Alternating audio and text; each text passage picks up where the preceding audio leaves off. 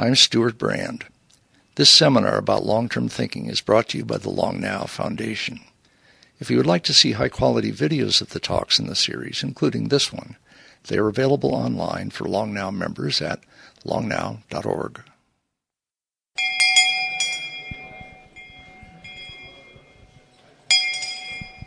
Not as nice as Brian Eno's bells that we were playing on the sound system a little earlier, but those you can take home. This one you have to leave. Hi, I'm Stewart Brand from the Long Now Foundation. This is number four in the seminars about long term thinking. And I want to say something about next month's because there's a significant difference. Those of you who've been coming to a few of these, they've always been in Fort Mason, several different places, but uh, for the first time, and I hope only time, we have to leave Fort Mason on March 12th to hear Rusty Schweickart talk about asteroids in the Presidio at the Officers Club. Very cool place with very thick walls. The oldest building in, uh, in San Francisco, they used to say. Rusty Schweickart is right here. I'm going to stand and give him a taste of what's coming, Rusty.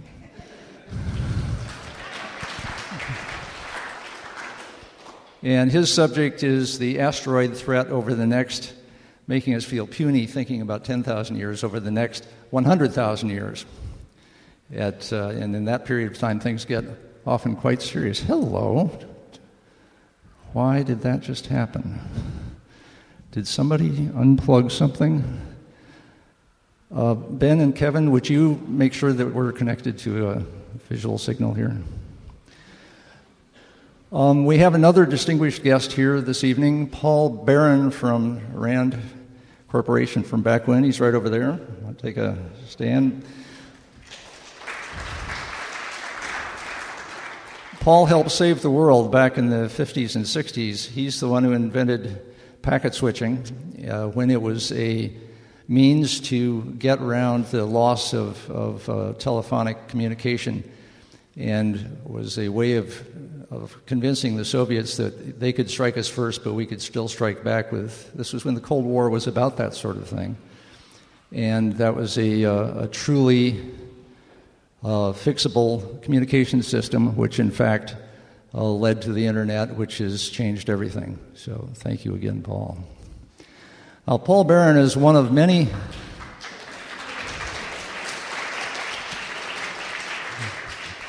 Two things. You saved America, the world, and also, by the way, gave us the internet. That's a lot. And Rand Corporation has been in the thick of a lot of amazing things. The, um, I work with Global Business Network, which does scenario planning. Scenario planning was invented at Rand by Herman Kahn, uh, who for some reason got uh, put forward as a villain in Doctor Strangelove uh, as, a, as a model, supposedly, for uh, for the Peter Sellers part. But in fact, he is one of the great heroes of the Cold War and one of the great inventors of serious long term thinking and serious thinking about the future. Uh, in 1965, he did a book called The Year 2000, thinking 35 years ahead, that was substantially ahead of many things. And it was the first place where I saw, I'm sort of riffing here while we figure out the computer situation, because this is a slide intensive show. Uh, that was the first place, actually, that I saw somebody say that computers are not only of the essence, but they are multiplying in their power uh, tenfold every few years. And that will change everything because it will not stop. So back in 65, Kahn was saying that basically the, the, what Moore's Law has, has brought to the world uh, was going to come. And people who read that and thought about it started to plan accordingly, and rightly so. How we doing? Hey!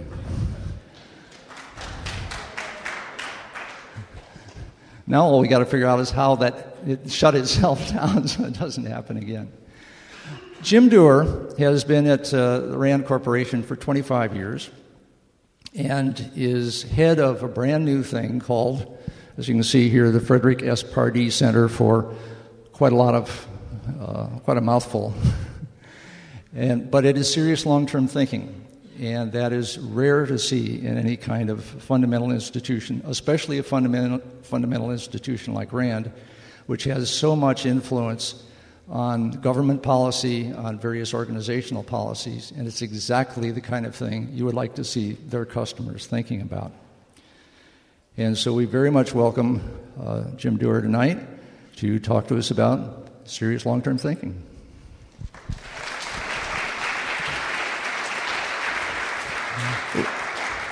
Let me remind you that if you have cards uh, that show who's speaking next and after that and so on, on the back is a place to write questions. And the way we do questions is go ahead and write questions and send and give them to one of the volunteers with the yellow hard hat, and they'll pass them up to me, and I'll sift through the most embarrassing ones and hit Jim with those at the end of his talk. Uh, there's also a place on there to put an email address. If you don't get email from this series at present but would like to, just put your email address there. If there's somebody you know who you think would be interested in this series and wouldn't mind getting email about them, put their email address there. Thanks a lot. Over to you, Jim. Thank you. I know one of the questions you're asking is what's his business card look like? Yes, it does have a fold in it. That's how long the name of the center is. I'm going to talk about long term policy analysis. I'm not going to answer that first question. I'll leave you to wonder where I fall on that one.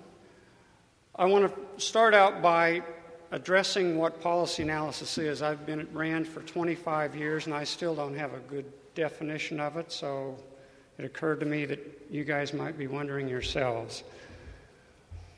Here are two definitions of the word policy and I've highlighted the parts that I resonate with. To my mind, policy is a plan, it's at a high level, it's selected from among alternatives, and it's constrained by a set of conditions. So that policy analysis becomes a systematic means of both generating those policy alternatives and of selecting the best among them.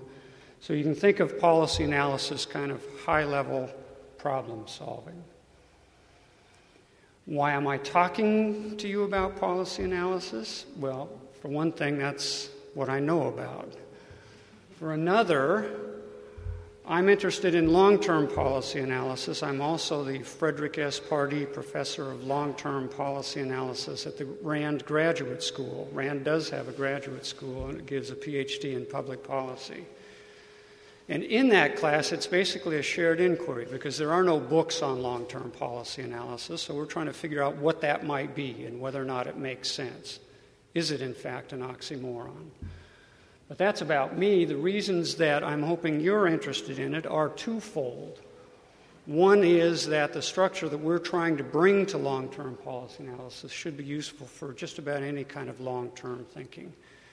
And the other one to me is kind of interesting. It occurs to me that if we're able to make the case for long term policy analysis, then why couldn't we have other things like long term economics and long term international relations and long term political science? That would be a way of enculturating long term thinking directly into the disciplines that we know and love and would make it much more commonplace, which is one of the things that this seminar series is intended to try to get at. How do we make good long term thinking more commonplace? So that's why I'm talking to you about policy analysis. The long term, one of the points I need to make here, I'm going to wander, so I'm going to try and take this out. I'm an inveterate wanderer. I don't really mean long term as much as I mean deep uncertainty. And deep uncertainty for us is where there's some uncertainty about even how the system works, let alone how. Let me see if I can get. okay. Now we're done.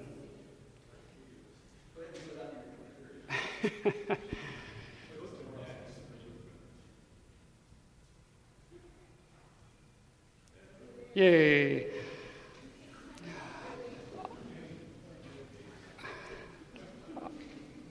I mean deep uncertainty, and, and amongst these, the first amongst equals for me up here is this how the system works.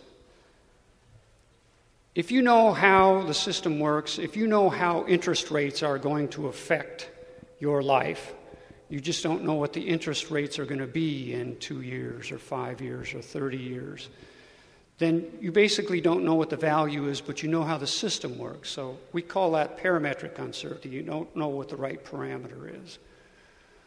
But if you're having troubles with your climate, and you don't even know how the climate works, then you've got structural uncertainty. You can't even agree on how climate works, let alone what the right numbers are to put into it. So when you've got structural uncertainty, you've got deep uncertainty. So in the long term, you tend to have deep uncertainty, but deep uncertainty can also happen in the short term. So there are problems in the short term that also are characterized by deep uncertainty. And therefore, the kinds of techniques that we're going to talk about with respect to long term policy analysis are useful for any problems of deep uncertainty, which is a good thing. It widens the applicability of the notions that we're going to be talking about.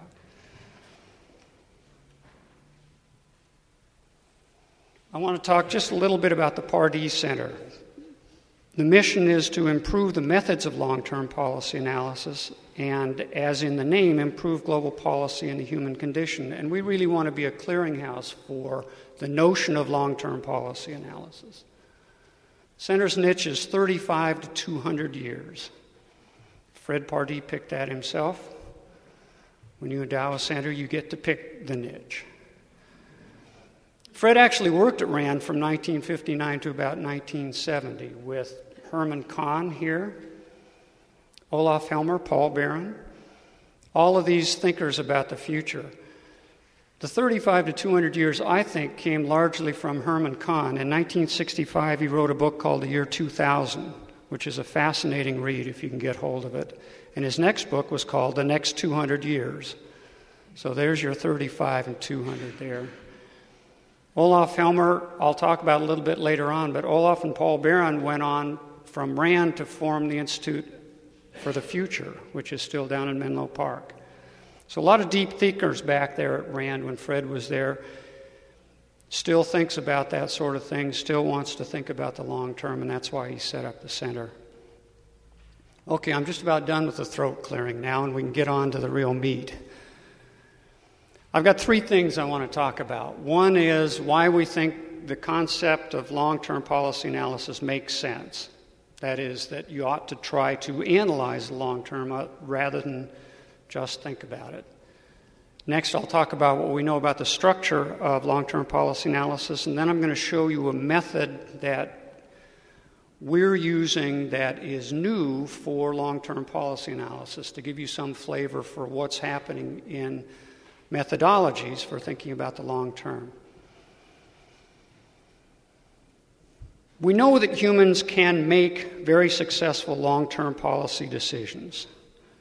The people who set up the Intercontinental Railway in the United States knew that it was going to have a profoundly positive impact on the country, and it did. So they knew going in that this was going to be a big deal, and it was a very successful policy. This is George Kennan, in 1947, he wrote an article in Foreign Affairs that argued that the way to worry about the Soviet Union post World War II was not to figure out how to beat the Soviets on the battlefield, since both Napoleon and Hitler had failed miserably trying to do that. But he said the way to solve that problem is to contain them, keep them from expanding any more than they are, and they will collapse under their own weight. So that set the strategy of containment for the United, Na- for the United States in the Cold War, and arguably 40 years later was successful. And this was something that Kennan thought about very deeply with his understanding of the Soviet Union. The irony, some of the irony is that he thought it would only take 10 years, and he didn't like the way they implemented containment. But the notion of containment was very carefully considered over the long term and its effects were that the Soviet Union would collapse, and they did. So, again, a very successful long term policy decision. And even in our own lives, we make decisions that affect the long term, whether it be our education or the education of our children. So, we know that people can make good long term policy decisions. We also know they can stumble. Everybody's got their own favorite example of how people have stumbled trying to think about the long term, and this is my particular favorite. One of the reasons it's my favorite is because this is a trend that is so long. It goes from 1890 to 1973, and it's very nearly a straight line. I mean, that's a remarkable, remarkable trend. And yet, even with the crisis, the oil crisis in 1973, 1974, we knew that was going to change. We knew that we were going to be off on a different trajectory. And we knew we were going to have to be more energy efficient. And how well did we do? Those were what people thought we would be able to achieve. This is what happened. Now, this is the good news. It says that you can fail not only miserably, but you can fail on the right side somehow. But it is very difficult to envision a future that's very different from the past, and that's part of the challenge of long term policy analysis, of course. I'm a mathematician, and I'd like to be able to prove that the absence of long term policy analysis has caused problems. Well, that's kind of hard to do, but there is one interesting piece of a proof, and that is John Maynard Keynes, back in 1919, wrote an article that said the Allies are trying to be punitive with Germany after World War I, and that's a bad idea. We ought to take a longer term approach and help them reconstitute in a way that's more benign. And if we don't, that could lead to another war. It did. We came out of World War II and we didn't make the same mistake. So here's a case where prospectively somebody said, You ought to think long term here. If you don't, you get yourself in trouble. And we did. I really like it. But that's as close as I can come to a proof. But really, all we need is a lot of evidence of people that actually did analysis, whether or not they knew they were doing it. They were thinking very analytically about the long term, and they turned out to be successful. You can see three or four of those. The Second India study is an interesting one. This was done by the Ford Foundation in 1965. And the reason they did it was because they projected using trend extrapolation on demography that by the year 2000, in, there would be a second India in India's borders. That is, that the population would double, and how was India going to handle that doubling of population? Well, whether or not what they recommended actually turned out well, the thing that's most virtuous about this is that came back in 1995 and said, okay, let's go back, take a look at that, and see what we did right and wrong. So they were very rarely to long term planners close the loop like this. And what they found was they got a couple of things wrong. They missed the Green Revolution, which really helped India, and they missed the impact of the education of women, which is also very profound in India over 1965 to 2000. Another one I want to talk about is the Social Security system. People had to think long term when they set up the Social Security system because it was all about people retiring and being able to pay for their retirement. But the thing to me that's most impressive about the Social Security system in the U.S. is that we still have it. And the reason we still have it is because Franklin Roosevelt saw very clearly, he wanted this desperately. He knew there were going to be a lot more old people as time went on. He wanted something that would help old people. From the time he was governor to the time he was president, he was very interested in having some kind of social security system. But he knew that the winds of change were fickle, and he saw very clearly that if he advertised this as old age insurance and gave everybody a social security number, that it would become entrenched and be very hard for people to take out in the next administration. And that's been true ever since. We still have the Social Security system, and there had been other Social Security systems attempted. So he clearly did a good job of long term thinking in how to make this system stick. And last one I want to mention just briefly is we all beat up on federal bureaucracies, but I think the Federal Communications Commission did a remarkable job of going from 1965, when the only thing you could connect to phone lines was your ear and voice. Over three or four large adaptive decisions in the next 35 years to the point where we could put Paul Baran's packet switching on there and get the internet. So this was a case of a, a federal bureaucracy that did a very good job of taking a, an adaptive planning approach over the long term to be able to very carefully put computers onto phone lines. So we know that there's good stuff going on there. So we have prima facie evidence that long term policy analysis is doable, that people have been doing it, but it hasn't been written down anywhere in a coherent sense. So that's what we've been trying to do is bring some kind of structure to it. So I'll go through some of the pieces of that structure now. It seems that there are kind of two types of long term policy issues. One are the ones that clearly have long term consequences from our near term actions. So, nuclear waste storage is one of the obvious examples, and research and development is another one, but these are all, all in the nature of if we make significant changes now in these, we know they'll have significant events, effects over the long term, and we ought to think about what those are and whether or not those are the ones we want.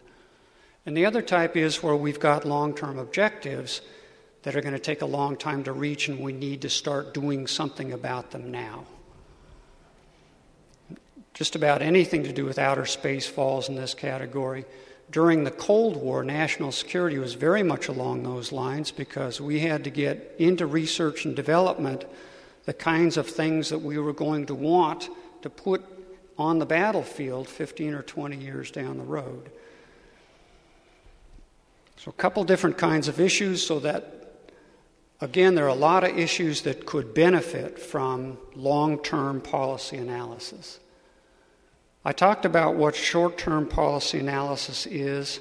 Here are the canonical steps in short term policy analysis you set the context, you generate alternatives, you project those out into the future, you value those projections, and you pick the best one five classical steps for doing policy analysis. Well, how well do those translate into long term policy analysis? If we can do the same thing there, we're done. We've got a set of rules, we've got all the tools for short term policy analysis. Not too bad as far as setting context and generating alternatives, though that can be difficult, but the farther out you get, the tougher it's going to be to project consequences. And in fact, it's going to be tougher to value those consequences, and I'll talk a little bit more about that. So, coming to some kind of sound policy is going to be a challenge for long term policy analysis. But the thing we recognized when we got into this is there's also a zeroth step in long term policy analysis that you don't have in short term policy analysis. And that is you have to get someone's attention. In short term policy analysis, the decision maker is likely to come to you and say, I've got a problem. It's the other way around typically in long term policy analysis. But developing sound policy is not the only reason to do policy analysis, either short term or long term. There are quite a variety of other reasons that decision makers value policy analysis. We, at RAND, we have people going in and out of the government with each change of the administration. And we had one come back recently and say, the most use I got out of policy analysis was the framework that it gave me for thinking about the problem. I didn't pay much attention to the recommendations of the study, but it gave me a way to frame the thousands of things that were going on in my head and let me get straight what kind of policy I wanted out of it. We can usefully complexify issues that have been oversimplified and vice versa. We can identify, there are a lot of reasons here. There's a nice chapter in, in Herman Kahn's book, The Year 2000. I recommend it. It's great reading because it talks about 100 things that are sure to happen by the year 2000. It's great fun to go back and look at those. But chapter 10 also talks about several of these reasons for doing policy analysis, other than to come to a sound policy. And all of those carry over very nicely into long term policy analysis, and there's probably a couple you can add. including looking for slow disasters like asteroids, and being a lobby for the future. That is, the future really needs a lobby. So, this is a structure for long term policy analysis, and let me now try and fill in some of these holes here. There are quite a variety of ways of projecting long term consequences, though we may not think of them in that way. So now I'm going to try and deal with that aspect of, the, of our matrix here. Trend extrapolation is pretty good for some things like demography, and over time there have been a lot of variations on trend extrapolation with envelope curves and cross impact analysis and a variety of others that have increased the usability of different kinds of trend extrapolation. So don't give up on those for the long term. Historical Analogies, Thinking in Time, is a book that was written by Richard Neustadt, shown here, and Ernest May, and it's on the Long Now reading list. It's the best book, in fact, we think the only book of its kind that tells about the right way to use historical analogies in thinking about policy. And since at my talk I get to talk about one that I had fun with, and that is a little paper I wrote on printing and the internet and the parallels that you can draw between printing press in Europe and printing in Asia as the first one to many communications medium, and the internet as the first, what I think of as any to many communications medium. And it gave me a nice way to think about how the internet ought to play out and how it's likely to play out. Very powerful historical analogy from the printing press. Scenario planning, as Stewart mentioned, it started at RAND with Herman Kahn and Milt Weiner and people like that.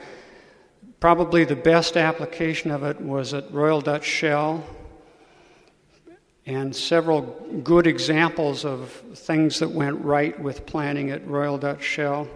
This is Peter Schwartz, who did a lot of that work. He was also implicated in the Montfleur scenarios, which are probably among the most famous of the scenario analysis in the sense that they had the largest impact. The Montfleur scenarios were scenarios that were done for South Africa when they were transitioning from apartheid and they became part of the national debate on the right way to transition from apartheid. And people have given them credit for allowing South Africa to think their way clear to a nonviolent way to make the transition. Simulation and modeling, I've put up a couple of global models here. The Club of Rome was one done back in the 60s. that said we were going to run out of food and people were going to be starving. They found out a couple of problems with the model, and it kind of put a bad name on modeling, but modeling is coming back into its own now with things like climate modeling. Science fiction, there's H.G. Wells, there's Arthur C. Clarke. Science fiction, as opposed to science fantasy, can help us think our way through some of the situations. It's a good way to think about the future. Exploratory modeling is again using computers, but using computers in a very different way. It's using computers to do, rather than to predict, which is what these are trying to do, this is basically computational what ifing. What if we did this? What if we did that? And I'll come back to this because the third piece I'm going to talk about is a way of doing robust decision making. And this comes from the book that we just published out of the Pardee Center grand theories about how the world works. For those of you who know Jared Diamond's Guns, Germs, and Steel, that, that said why the last 13,000 years of human history unfolded the way they did, his next book is going to be The Collapses of Past Societies, due out at the end of this year.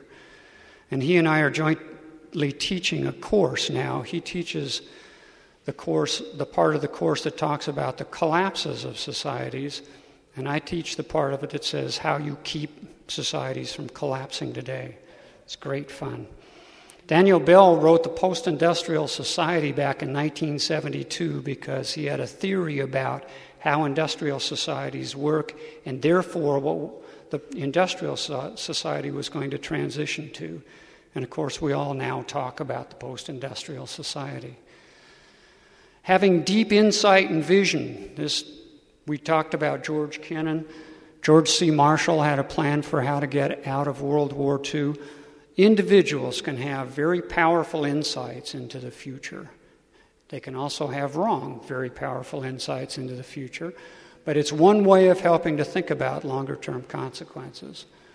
And expert opinions. The Delphi technique is something that started at RAND. It's a way of combining expert opinions to try and get a better opinion out of a bunch of experts than you would get from any single one.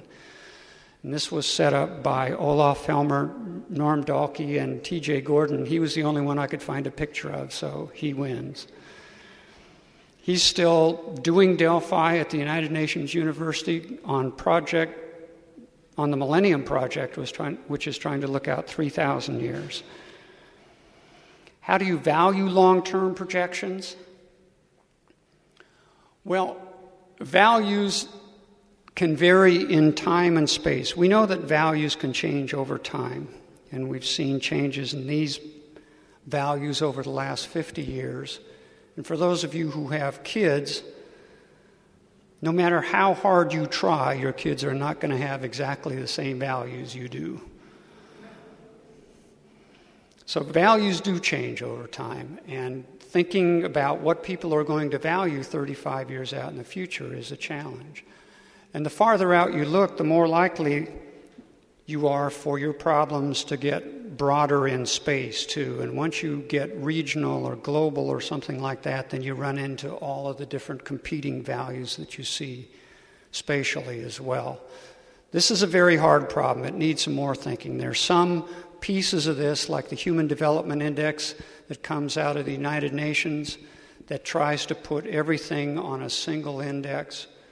But this is tough it needs a lot more thinking. You talk to economists about what's the proper discount rate for the future, and they absolutely flounder.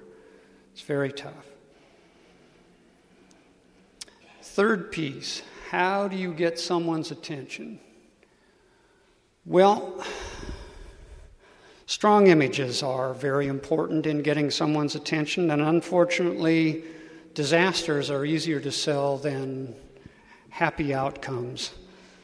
So we know that dystopias are probably a better way of getting people's attention than if you only did something right, it would be even better than it is now.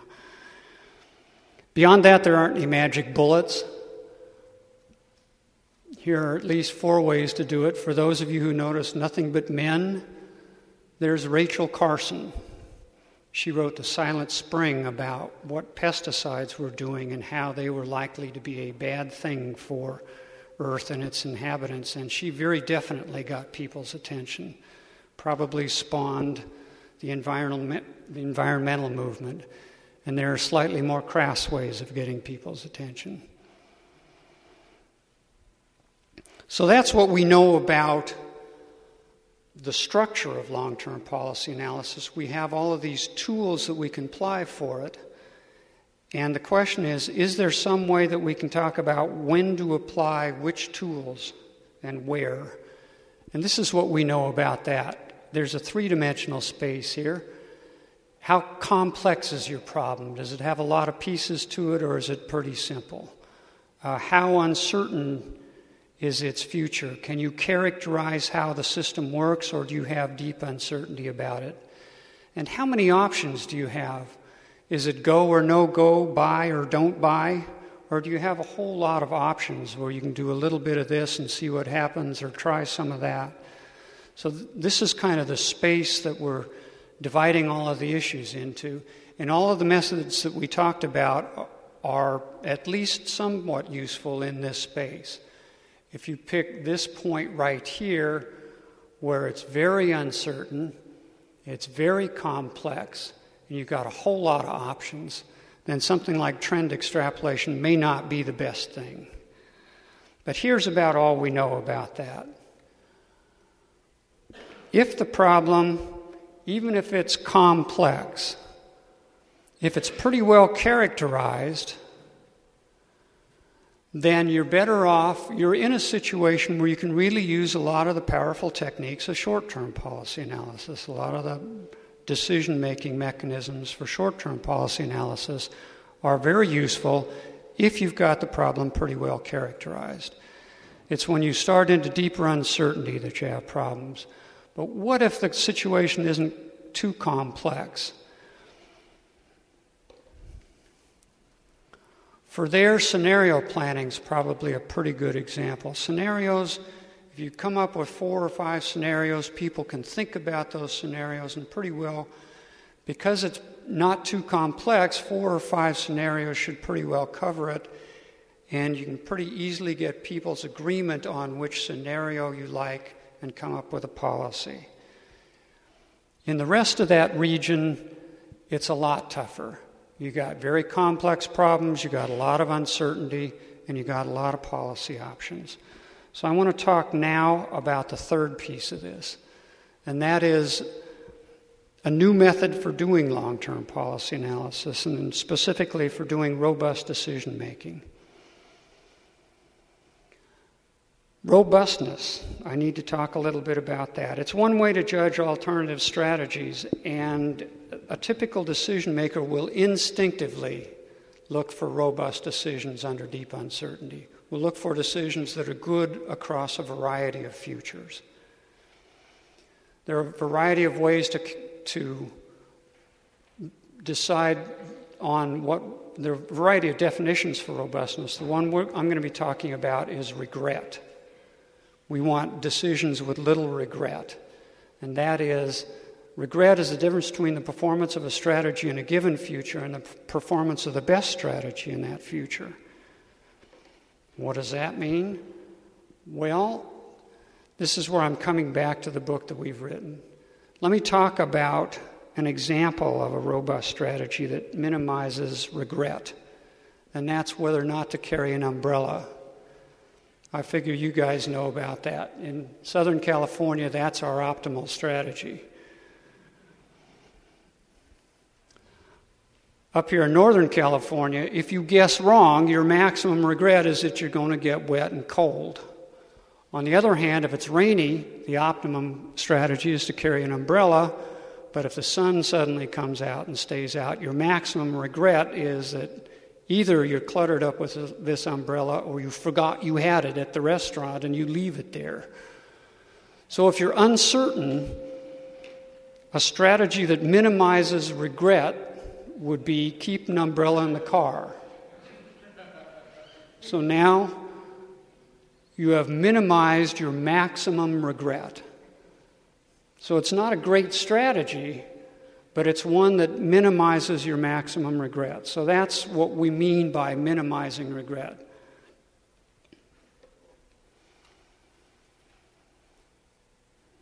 So now we're talking about robust decision making and the focus of robust decision making, be it the kind I'm going to describe in the next few view graphs, or be it some other kind of coming up with robust decisions, has a slightly different focus than normal.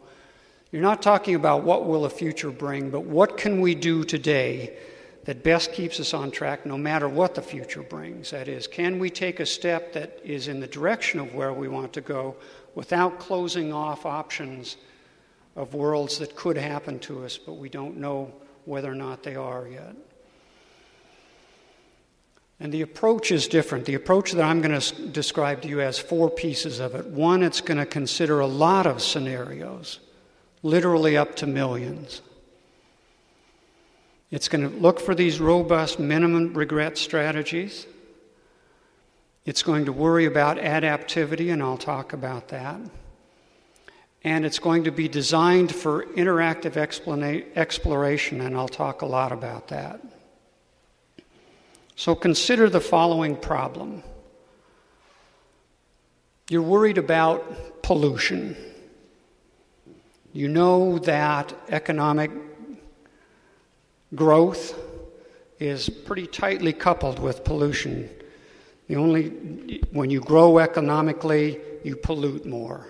The only way to stop polluting is to stop growing economically. There's just too tight a coupling between those two.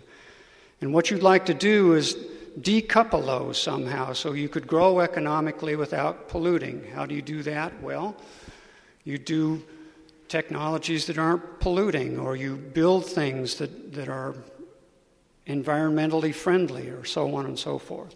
So now you want to come up with a, some strategies that will help decouple economic growth from pollution so you can have economic growth without destroying the environment.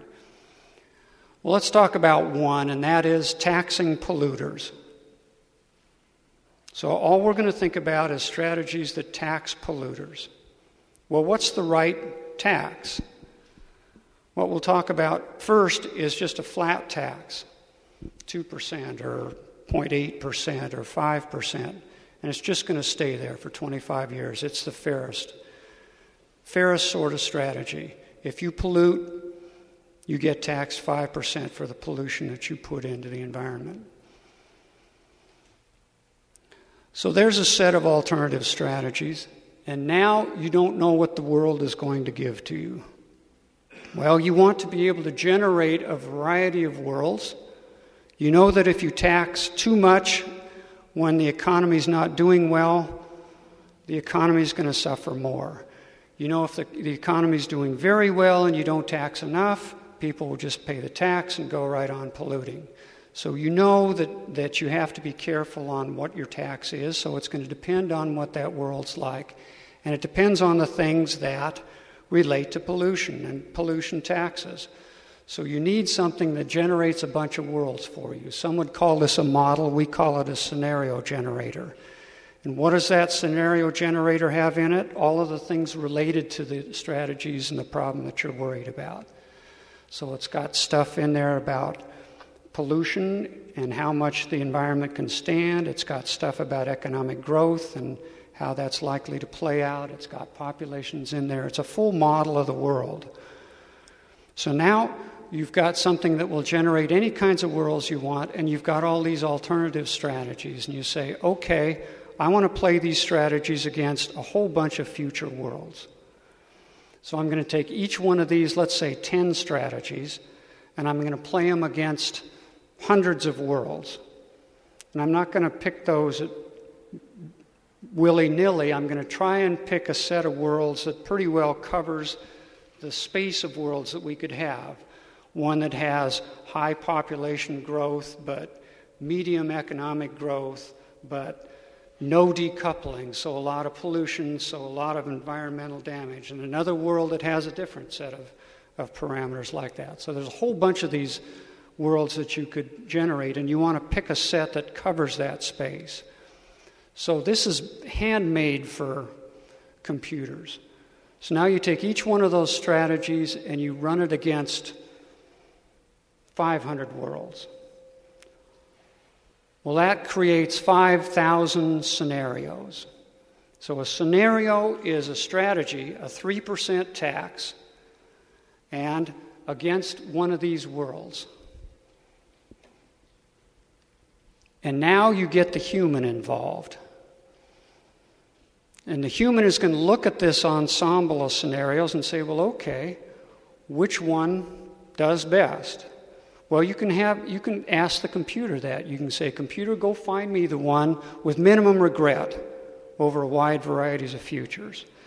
So now the computer can start showing you pictures like this.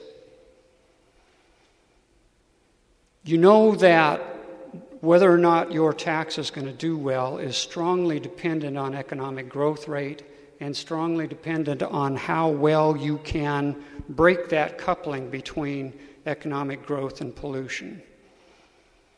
And so you say, okay, go look at my 3% tax because I really like a 3% tax. I think it would work. And the computer comes back and it says, here's 120 or so worlds. Each one of these little boxes is a world with your 3% tax in it. And this world right here is your 3% tax in a world with no economic growth and lots of SUVs. Oh, sorry. You're going the wrong way on decoupling pollution from. Okay, are you with me? Okay. So now, what does this picture tell you? It says, My 3% tax does really good right in here. Of those 10 alternatives, it's the best one in these worlds. It's not too bad up in here. There are other taxes that do a little better, but boy, there are a lot better alternatives down here. If you have a whole lot of economic growth rate and you're having trouble decoupling that growth rate from pollution, they're just going to walk over you. They're going to laugh, they're going to pay the fines, and they're just going to go right on polluting. So you say, okay, well, let's compare a couple of strategies. And now the game starts to get interesting. Which of these strategies do you prefer? I mean, this one does really good up here. But if the, if the world comes out like this, there were a lot better strategies you could have used. And you have overwhelming regret if the world shows up like this and you've got a 3% tax out there. But this one doesn't look so hot either. At least it doesn't have any overwhelming regret, though. So now the game is afoot. And you say, okay, well, Maybe a flat tax isn't the way to do it. Maybe a graduated tax. Or maybe a tax against the heaviest polluters. So you come up with some more. Now the human's in the loop saying, let's add some more strategies in here. And then you set the computer off playing all of those strategies against all of these worlds. And now you got a whole bunch more scenarios to look at and you keep playing this game and you keep looking at pictures and you keep coming up with strategies and you say, ah, strategy 38 and strategy 51 are starting to look pretty good. I like this. We're making some headway now. So you're finally finding a strategy that's again good in a whole lot of worlds. and so then you're saying, now I'm ready. Now I'm ready to get some more humans involved to make sure that I've got all of the plausible future states of the world.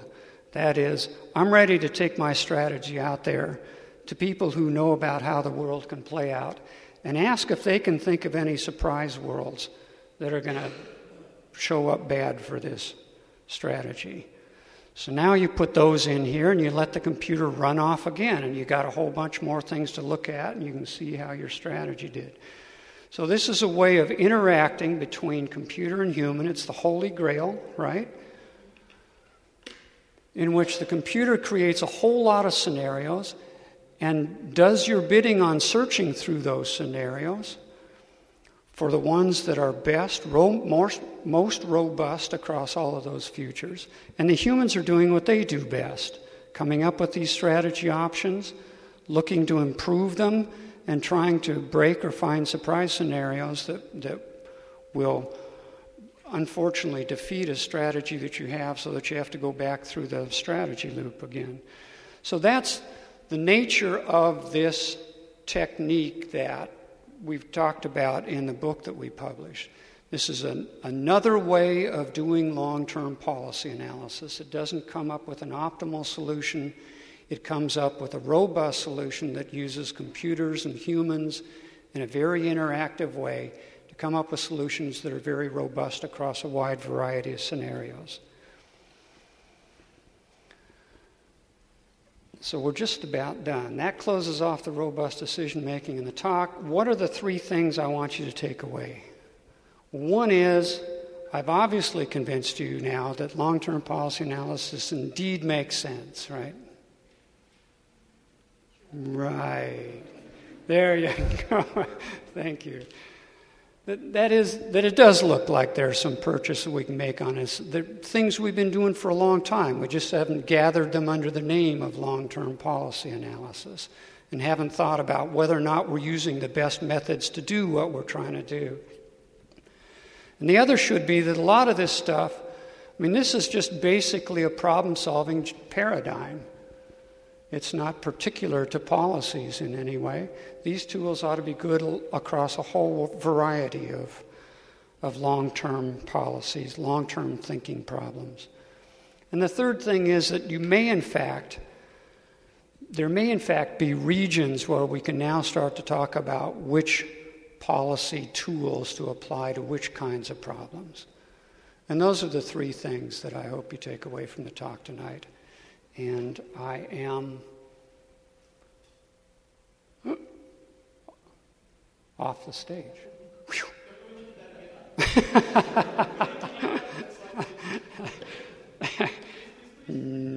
yes. This is a part of a talk that. it's another talk. That's next year. That's a teaser for my talk next year.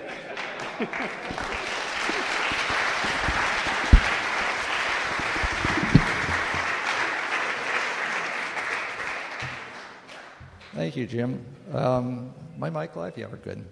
Got a couple questions here, and I've got one I want to start with because um, Besides the book on uh, shaping the next hundred years, which you very kindly left a set of free out on the front table, which is the stuff that, that your center is doing, also for years you've been involved in assumption based planning, as I understand it.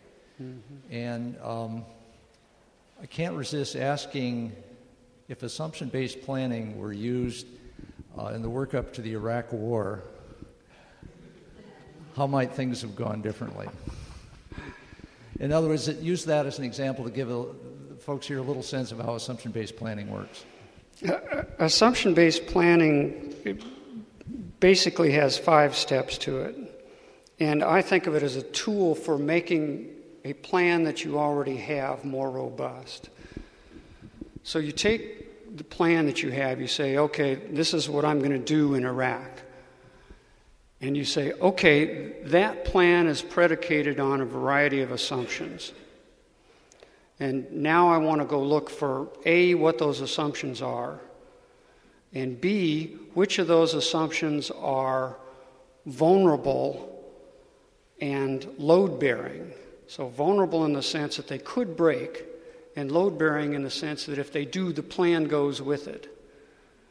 And once you've found those vulnerable load bearing assumptions, then C, you want to try to set up signposts that will tell you if those assumptions are breaking. D, you want to try and take shaping actions to keep them from breaking.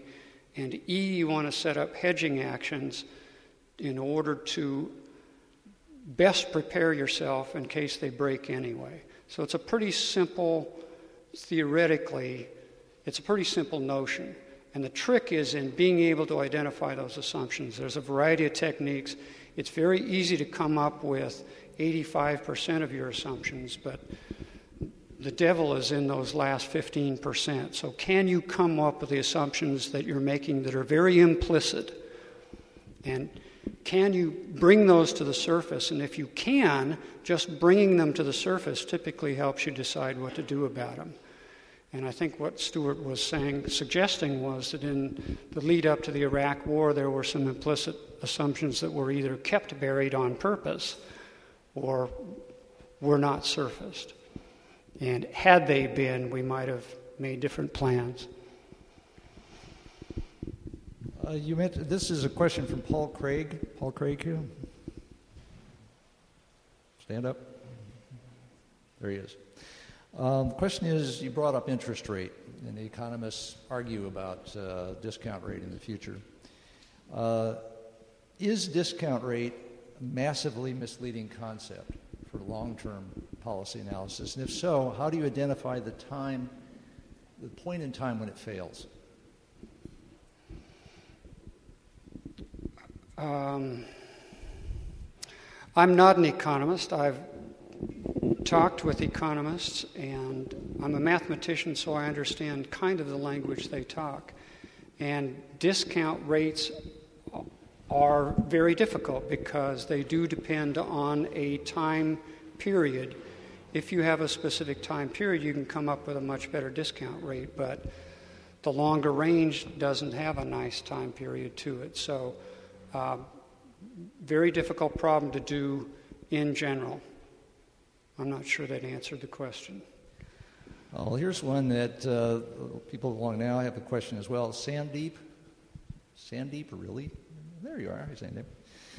Um, are there other LTPA institutes, long term policy analysis institutes, does the Pardee Center work with them in coming up with better and or varied strategies for long term policy analysis? Are there any others out there? You guys unique? What's going on? Um,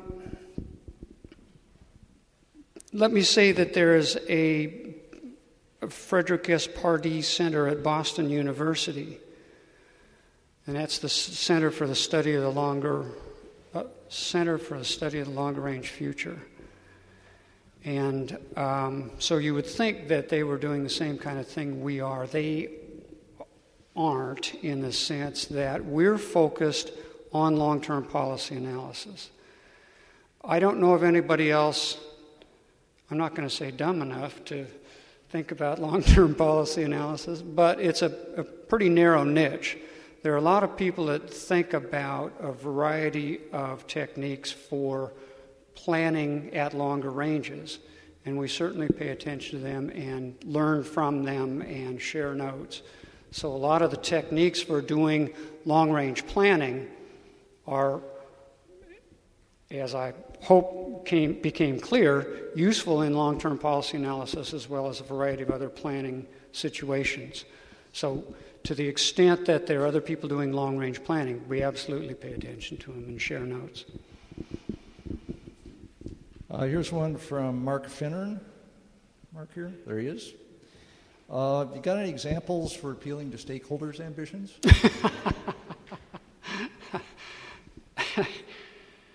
um, well, I, kind of the classic one is Listen, sir or ma'am, you can become famous by being the person who caused this issue to become important and worked. I mean, that's the sort, that's the nature of, of trying to appeal to their ambitions. Uh, Peter Schwartz was talking with him last night about how well he got decision makers' attention at Royal Dutch Shell. And he said the way he did it was of the seven people that made decisions at Royal Dutch Shell, he had a file that thick on each one on what they liked, what they didn't like, what they thought about, what they worried about, what you know, he understood them back and forth and could speak to their worries, their concerns, their hopes.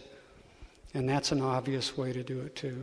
I mean, that's clearly a very time intensive, but in Peter Schwartz's case, very successful. That's true. Here's one from Tony Thompson. Here. Thank you.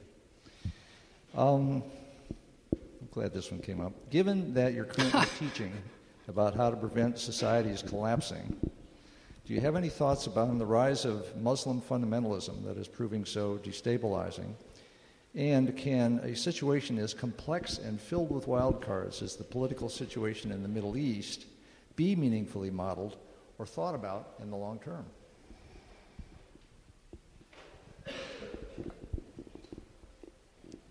Good question. Uh, I think both the Middle East situation and terrorism are long term issues. That is, they won't be solved. They haven't been solved in the short term. They won't be solved in the short term. Um, to the extent that you can model them, there are certainly pieces that you can model. Um, one of the large issues in the Middle East is water, and you can certainly model water in the long term. So you can start to pick up some specific issues like that and get some long term purchase on them. But other than that, it's clearly modeling human systems is a lot tougher than modeling physical systems. From George Canciani. Thank you. Where does intuition fit in the justification of long range planning? Uh, As a mathematician, what do you have to say about that? If I understand your question, where does intuition fit into the techniques? Then clearly George Kennan had a very powerful intuition about how to how to solve the Soviet problem. Intuition plays a huge part. Intuition in intuition is where you get your strategies. Intuition is where you get your candidates for solutions. And uh, that can be mundane intuition or it can be brilliant. But that's where they, that's very, very directly where it comes in, is in generating those alternatives. Those don't, there's no systematic way to generate alternatives. Well, here's a question from Ed Cotton. Ed Cotton, over there. It expands on that. How do you select the human experts that challenge the statistical and com- computational models? You, you put a human in the loop there, and, and presumably not just any human will do.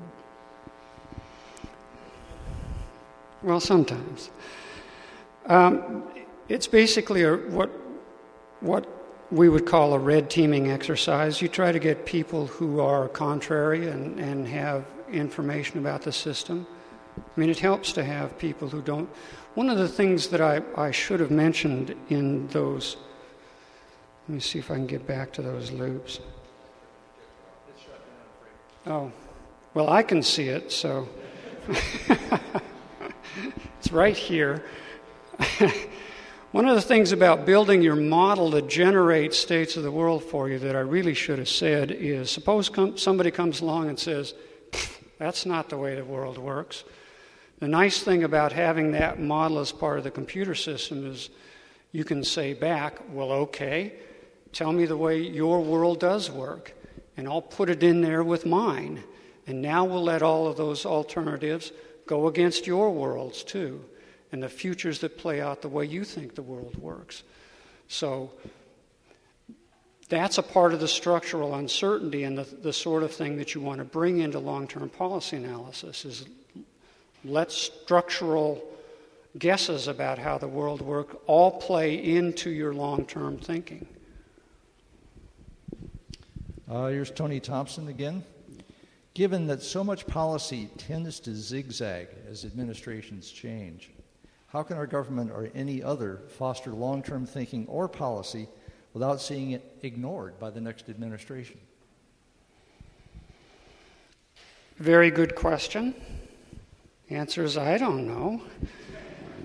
Um, RAND was set up basically to be an answer to that. That is, RAND was put, the story is that it was put on the West Coast to be as far away from Washington as possible. And RAND was intended to be kind of that legacy thinking, that long term, that, that thinking over not only over administrations, but thinking much more objectively. So, any way that you can get institutions that are not beholden to the political process, you can use them as a, as a repository for long term thinking. And if they have credibility, then the kinds of policies they come up with are at least more likely to be acceptable to either administration. Well, related to that, uh, from Lex, Lex, you're back there. Um, this is the old. Uh, I'll, I'll give a summary of it. I think this is the.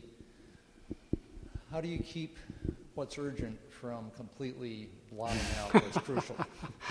Uh, the way Lex puts it, is there a way to implement a policy so that long term policies should be followed, being considered more important overall than the short term thinking of, say, commercial agendas for making money. Uh, genetic engineering, alternative power, all of these have this sense of you're, you're looking at short term monetary gain versus long term, for example, environmental loss. How do you keep the urgencies from blanking out the crucial stuff? That's clearly hard, but humans clearly do it. I mean, we have an environmental movement now, and we didn't 50 years ago. So, uh, we can do it. Uh, it sometimes seems miraculous, but we have quite a few instances of good long term thinking that's been inculcated into our culture. And once it is, then the culture carries it on. So we have environmental thinking now in the shortest term thinking of boardrooms anywhere in America. There's a lot more sensitivity to environmental thinking. How did that come out? Well, over time, people got more and more concerned about it. We forget that people who run businesses do have kids that they worry about, so they do wind up thinking about the longer range future themselves. And eventually, over time, you can get a long term thinking problem into the national attention, and once it's there, then everybody pays attention to it. This is from uh, Hazlitt. Where's Hazlitt? Right here. Um, any thoughts on how to prepare or inspire children to be better, better long term planners so that we have more planners in the future? and there is an education component here, and, and how does it play out? Uh, well, my quick answer was that if we have long term policy analysis and long term economics, just like we have macroeconomics and microeconomics, then it's taught in school. And um, uh, how to get it down to K 12 or something like that, I haven't really thought about yet. I'll get back to you next year. Here's uh, Sandeep again saying, You talked about science fiction. Does Isaac Asimov's concept of psychohistory in the Foundation series uh, seem far fetched, or is, is, that a similar path to your long term policy? I'd say the latter. I think it's a, a, a type of, of long term thinking that. Um, uh, that pays atten- uh, it's a type of thinking that it pays attention to the long term. What science fiction do you read, Jim? Uh, well, I have read the Foundation series. Uh, let's see, when's the last one I read? Um, it's been a while, I have to admit. I read Bruce Sterling, but not his science fiction. I read his book on on the future now, or whatever it is. You mentioned last night you've had Bruce Sterling at Rand a couple times. Yes, we've uh, had. We do invite science fiction writers to this long-term policy analysis course. And, which uh, is great fun. I can't resist asking uh, what Bruce did besides cut you guys off at the knees. uh, what he did on that subject. I should get him in this series. He'd be great to have here. Um, well, I claim that he went on from talking to us to writing a book about the future, so I think we had more effect on him than the other way around.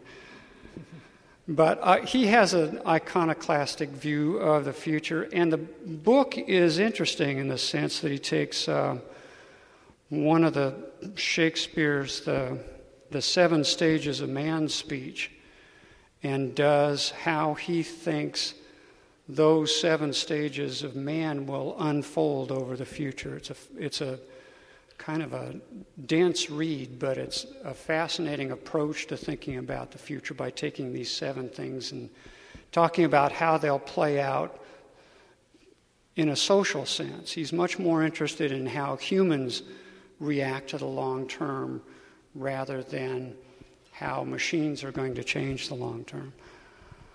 I got. Uh, I'm going to finish up with one question. What do you think is the future of uh, the Rand Corporation? You're getting, you're getting a new building. That's a big deal. well, I've been uh, around 25 You guys have been around for over 50 years now. You got another 50 coming. What's, what's going to happen here? I've been at RAND 25 years, and when I got there, they'd been talking about the new building for about four or five years before that. And we're literally broke ground last year, and we're going to move in in September of this year. So Is that long-term planning or, or pathetic budgeting or That's what? long-term procrastination. Actually, this is we were going up against the People's Republic of Santa Monica that didn't want us to build a building. So we was fighting with Santa Monica for 25 years before they finally relented. But no, I think that in the future, long-term policy analysis will dominate at RAND. There's something we can put on the Long Bets site. Thank Boy, you. you guys are easy. Thank you.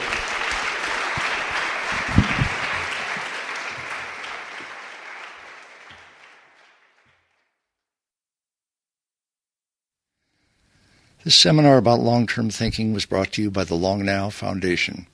Thanks to Fora TV, you can see high quality videos of the talks online by joining Long Now as a member at longnow.org. Thank you for listening. I'm Stewart Brand.